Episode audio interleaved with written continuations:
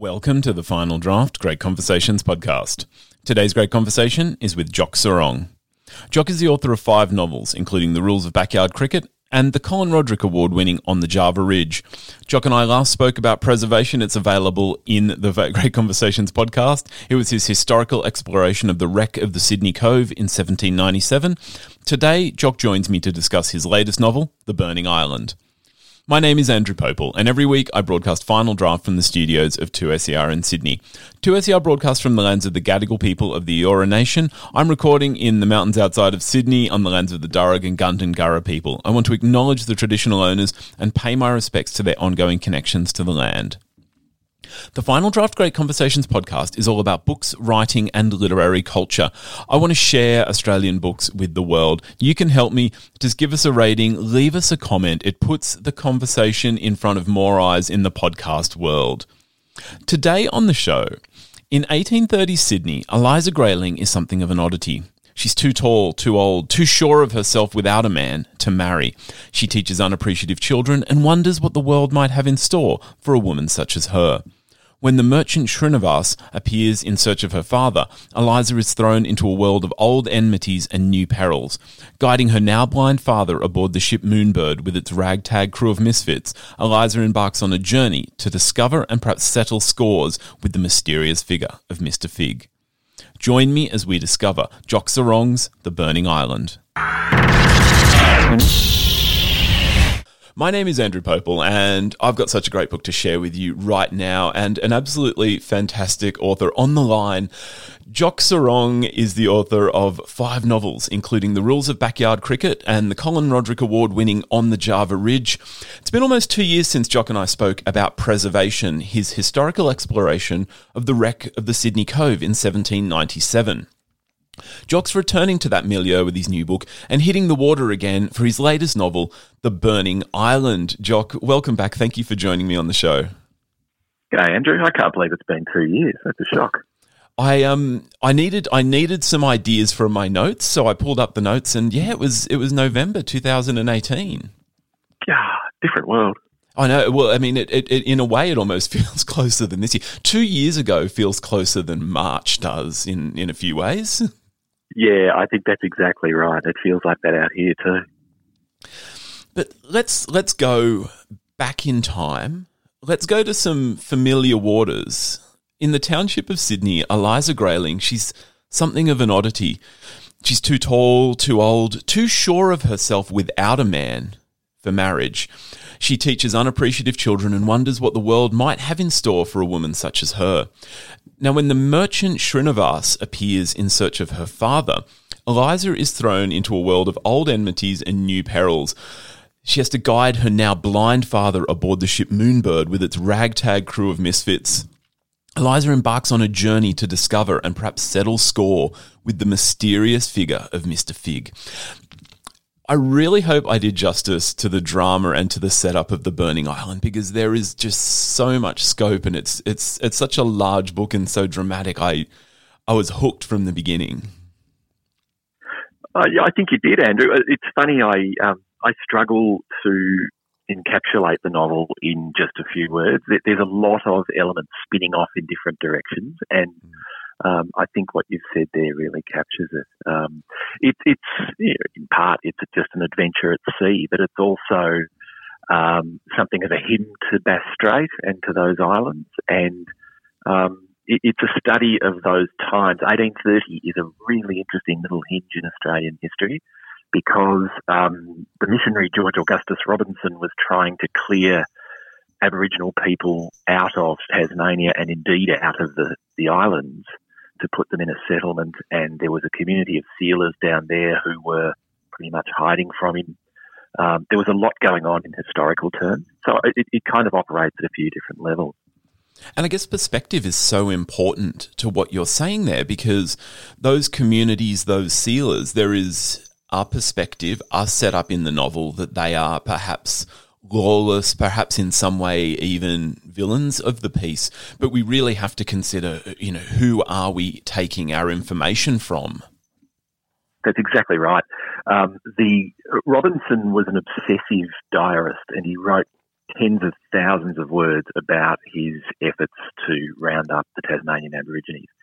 And a lot of what we have as history about the sealers in those islands came from Robinson's diaries. And Robinson had an agenda. You know, he was a, a very, very capable propagandist. So the history as we know it really is pretty contentious, and you can find multiple versions of it.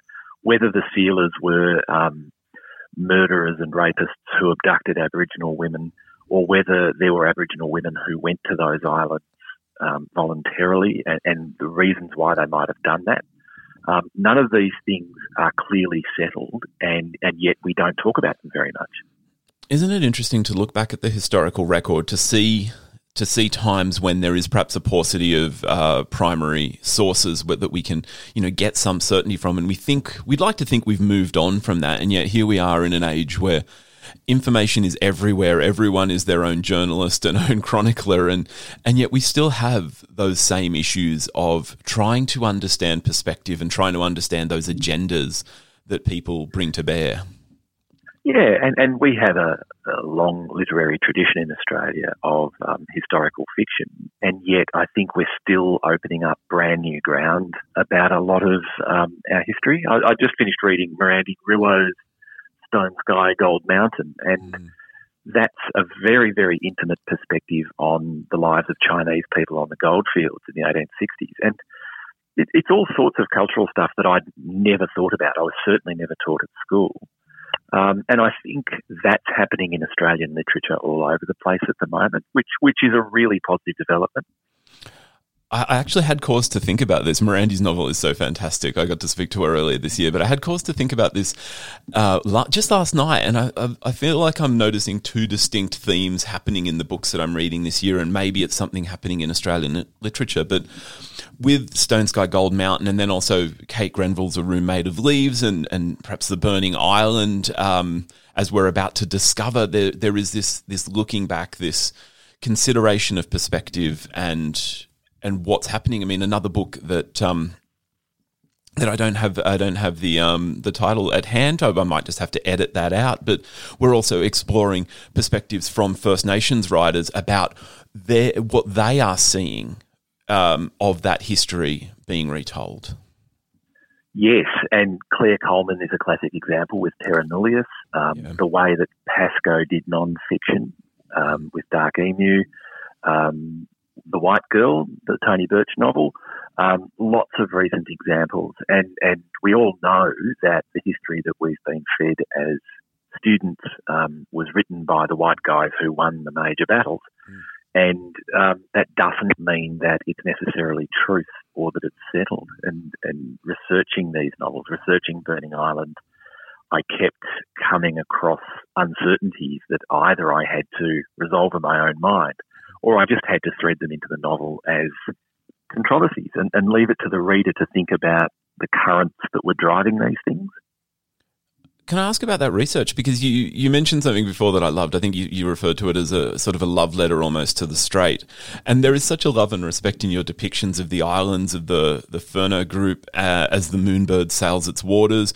Did you do hands on research? Like, how did you go about rendering the terrain so vividly?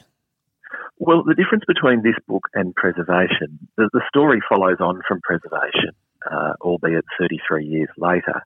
The difference for me as a writer was that in doing Preservation, I was talking mostly about the south coast of New South Wales, which is um, it's a coastline that I love, but I really don't know it well, and I don't have a natural affinity for it. So, in that case, I was going up there and doing weekend trips and walking around and trying to get an understanding of how it operated as a natural world.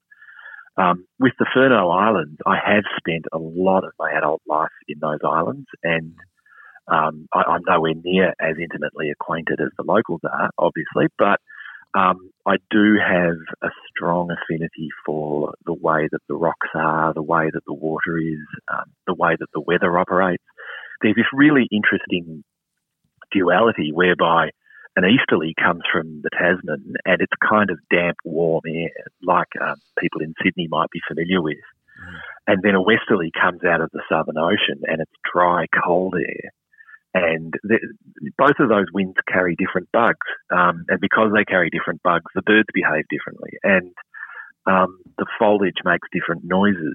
So there is this constant um, natural process of transactions going on, you know, between the air and the animals and the water, and um, really, I, I, could write hundreds and hundreds of pages just obsessing about those processes. But thankfully, I've got an editor.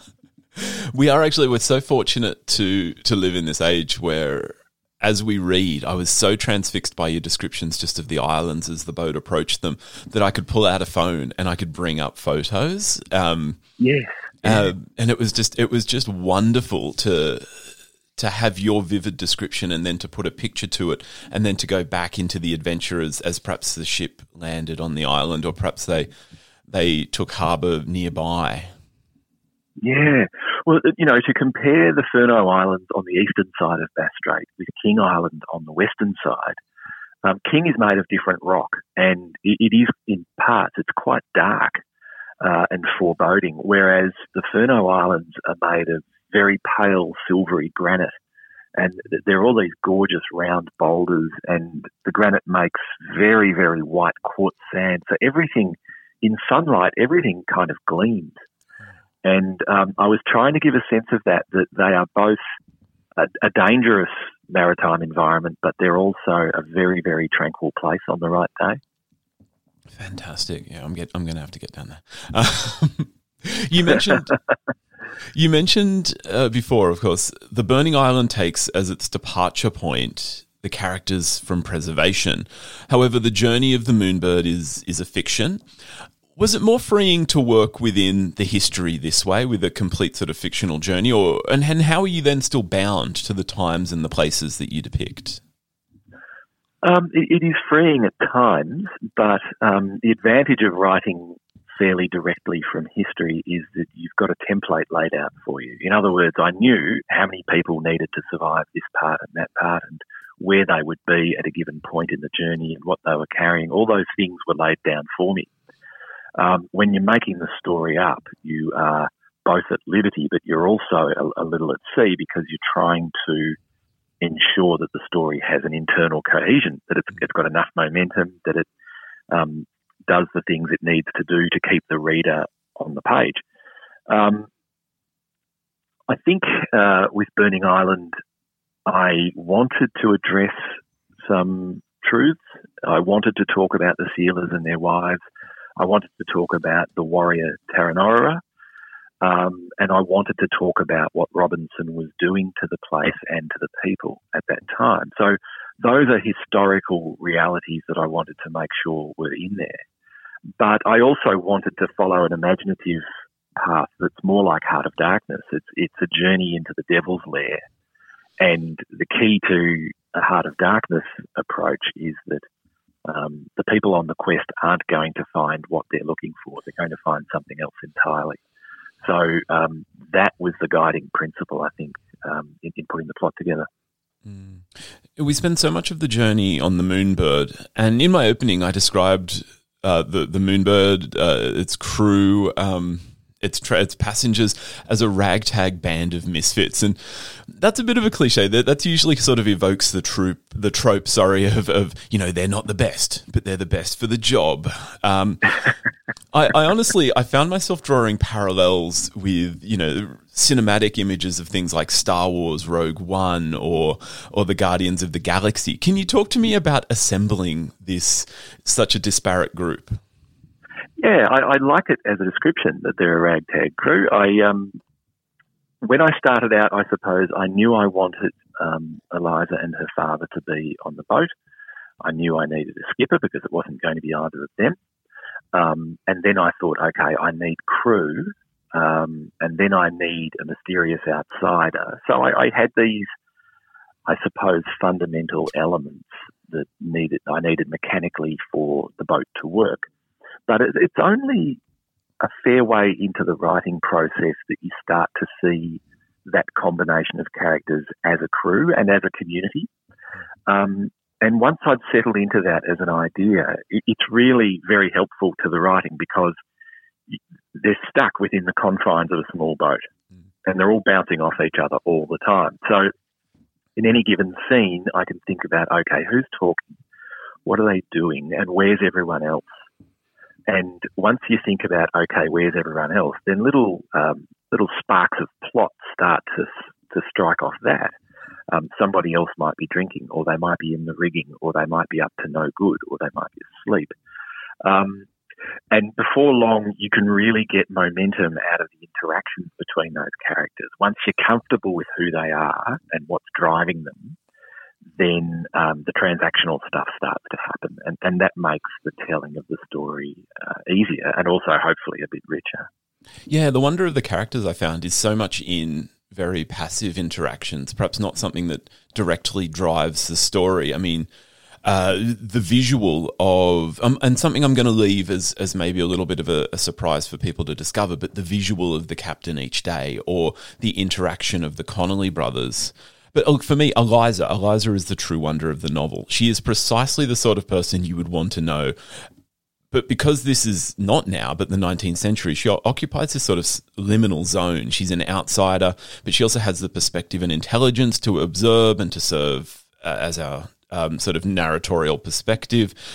There is a sense, though, in which all the characters are battling with a kind of personal imprisonment or an outsider status. Grayling, uh, Joshua Grayling, has his fall from grace. Um, Argyle has this inability to express his true self. The Connolly brothers, they're thrown together against their troubled youths and uh, sort of have come together for protection and, and friendship. This is an era when difference was toxic. And you, you really couldn't fall too far outside of societal norms. Did it give you scope within the boat to explore these personalities, perhaps as we might understand them today? Yes, and, and you have to always be on guard if you're writing historical fiction not to impose current values on these people. Mm. Um, for instance, Eliza's horror and despair at being a spinster at 32 years of age um, sounds comically underdone as a modern concept, mm. but in, in that time and place, it would have been a very serious life issue. Um, and when she's on the boat and on the journey, my way of thinking of this is that Eliza is looking for allies. She's got an enormous task on her hands looking after her father on that boat and she's looking among the other people on the boat for solidarity and for guidance at times. She's a very capable woman, but equally, um, she has her hands full um, getting through this, and and so she turns to each of them, you know, one by one, to be her allies, and they've all got their own difficulties to, to grapple with. And that's why when the boat finally reaches the islands and um, events start to spiral on the islands, um, they band together in various ways um, because they, they've been through this journey together already. I think of the islands as a completely separate part of the story to what went on on the boat on the way down there. Eliza, at one point, she describes the islands they're sailing to towards as an antipode to our antipode, a place where bad men went to hide. To what extent did you want to explore the makeup of, of these settler colonials who had then gone on to occupy the extremes of that world at the time? Yeah, well, um, I think it's interesting that we use the colloquial expression the antipodes to describe ourselves, or Europeans might use it to describe Australia. But the idea of an antipode as a concept um, is really a rich one, and I think the islands are the the far flung um, inverse, the negative image of the continent itself. And I, I, came across this odd thing when I was researching that there was a belief around this time in history that each major landform on the planet had an exact reverse on the opposite side of the planet. Mm. And um, Dr. Gideon talks about this at one stage um, in respect of, I think, Rodondo Island, that it was named because on the on the precise point on the globe that is its opposite, there is exactly the same landform. Mm. Um, and that was what got me going on the idea of an antipode to an antipode. Um, and, and, a similar concept is um, Dr. Gideon talking about the moon being um, having been projected or released from the Pacific Ocean, and that the Pacific Ocean is the moon's void on Earth. Um, and that that is the linguistic reason why shearwaters are called moonbirds because they sail a mig- they sorry they fly a migratory path around the rim of the Pacific. Um, so all of these, you know, old and deep geographical ideas that were very prevalent in the 19th century. They have lovely um, philosophical and psychological undertones that you can really riff on in literature, and um, there's an endless number of them. I, I think I, I, probably plucked a couple that really appealed to me, but um, it's a fascinating field. What was it like exploring the science of the world that you were creating, but then also keeping it within the science of the time. Because of course you've you've talked about the doctor there, and he is he is very much involved in investigation. But of course, you're bound. You're bound by the 1830s and the current knowledge. Yes, um, I've always been very interested in a wave of naturalists who were responsible for naming a lot of um, marine species. There was Linnaeus there was obviously Humboldt. Uh, there was Cuvier, and um, these people were not hard scientists as we might think of the notion, but they were swashbuckling adventurers. They were speculators. Um, they were very often on the make, and they were promoting their own brand by naming things. And I wanted to give Dr. Gideon a bit of an element of that. That um, yes, he has an intellectual curiosity about the creatures things like paper nautiluses and um, deep sea fish. But equally, um, he wants it to be about him. He wants to be the person who dissected it, who found the secrets of some strange invertebrate. So, um, where medicine was moving more into a, a hard nosed scientific realm, um, natural sciences like biology uh, of this kind were still very much the, the um, domain of these adventurers. Um, yeah, so I, I, wanted Dr. Gideon to really reflect that, I suppose. You also play really nicely with um, the the I guess the overlap, what we might think of as the overlap between science and philosophy and I guess a certain religiosity at the time and there's a there's a trope that you use I'm to I'm just to tread really carefully around around spoilers here but where uh, Dr. Gideon is very interested in the Fibonacci sequence uh, but particularly as a sort of descending sequence um, a looping spiral that will move ever onwards into an infinite point that's that's an absolutely fascinating way to structure, I guess, an idea, a philosophy, but also to build some part of narrative around, isn't it? Yes, and often they're things that um, start as idle curiosities. They're, they're little things that you trip over researching something else that's much more practical, and they they become the stone in your shoe. And the more you think about them, the more you realise that they have inner meanings. And the, the inverse um, of the Fibonacci sequence, the idea of a closing spiral. I think it's actually Eliza Grayling who suddenly twigs, and it really disconcerts her that if the shape of the voyage that the Moonbird is making from Sydney down into Bass Strait and then ever tighter into the islands is actually forming a spiral, then the spiral is going to close in on itself. And she, she sort of desperately asks him at one point, Well, how are we going to get home? Mm. Um, and I love that as an idea. Um, she she sort of tries to make a joke of it and talks about it forming a bass clef, and, and then that leads her into Bass Strait. Um, but Dr. Gideon has, uh, if you remember Willy Wonka in, I think it's in the film and not in the book of Charlie and the Chocolate Factory, he does a rather terrifying riff on um, the rowers on the Chocolate River and the fact that they don't know where they're going and they just keep on rowing. Mm. Uh, We're of course Dr. talking Gideon, about Gene Wilder, the Gene Wilder, the, yes. the Charlie in the Chocolate Factory. oh, I couldn't agree more. um, Dr. Gideon, I think, has a similar idea of the voyage into Bass Strait that um, there's an element of chaos and unpredictability about what they're doing, even though they've drawn themselves a line on the map where they want to go. It's this closing spiral that um, that completely terrifies Eliza. And for anyone who hasn't seen it, I mean that's that's definitely worth just getting on YouTube and looking up that sequence from the original film because it has no place in a children's film. It is it's terrifying that sequence. And Gene Wilder plays yeah. it to terrifying effect as it just goes on and on and the monotone in his voice.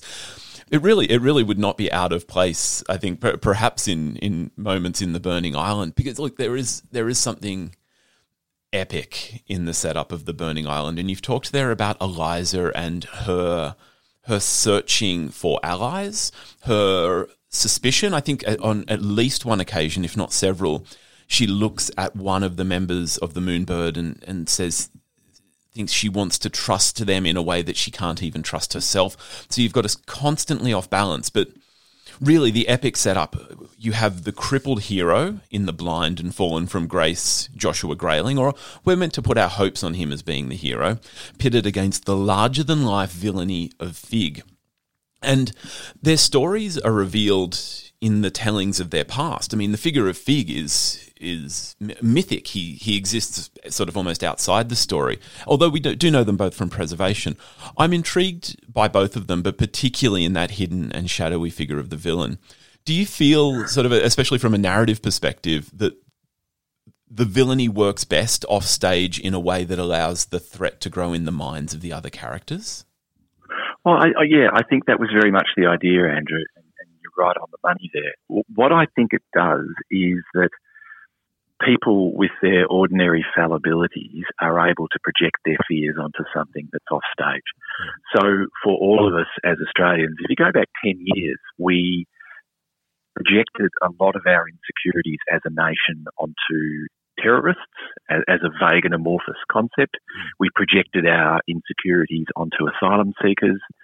Um, and in this very specific instance, you're looking at people to take um, Joshua Grayling. He's blind and he's an alcoholic, and his best days are behind him. And he thinks, and his daughter thinks, that he's really on a decline um, to the end of his life. But there's this mythic villain out there, and he has one last shot at finding and stopping this man. And it means that he can push aside everything else that's gone wrong and somehow redeem himself by attacking this other thing. And Eliza can see that, and she keeps reminding him, how about we deal with the practical here? You want to make a boat journey and take on a very, very capable adversary, and you can't see, and you're an addict. How is this all going to work? But it's equally true of her that she um, has had a very, very regulated, um, cloistered life in Sydney as a governess to a rich family and she's she has a romantic idea of the sea and the islands, and she thinks that could be the other her, that could be this entire other existence. And it, it's no clearer that that's very realistic either. Um, the same is true of, of, each of the people on the boat that, that they're trying to project themselves towards something else that they can't quite define, but at least it stops them obsessing about the miserable present. Um, and I think that idea works in lots of larger and smaller ways. So, do they find the villain? Well, I'm going to leave it up to everyone to go and read The Burning Island. We're not, we're not telling anyone, Jock. I am speaking. please. please don't. I am speaking with Jock Serong. His latest novel is The Burning Island, and it is an incredible historical novel. It is an incre- incredible adventure romp. It is a sea journey. It is so many things. Jock, thank you so much for coming on the show and, and sharing these insights. Oh, Andrew, it's a great pleasure. It's really nice to talk to you. That's it for this great conversation with Jock Serong. Jock's new novel is The Burning Island, and it's out now through Text Publishing. Great Conversations is recorded on Gadigal land of the Eora Nation at 2SER's Broadway studios in Sydney, Australia. The show is produced and presented by Andrew Popel. To keep up with the latest in books, writing, and literary culture, you can follow us on Twitter, Instagram, and Facebook. Just look for at Final Draft 2SER. If you subscribe to your podcast app, there will be a new great conversation for you every week. My name is Andrew Popel. I'm going to be back next week with more great conversations from Final Draft. Till then, happy reading.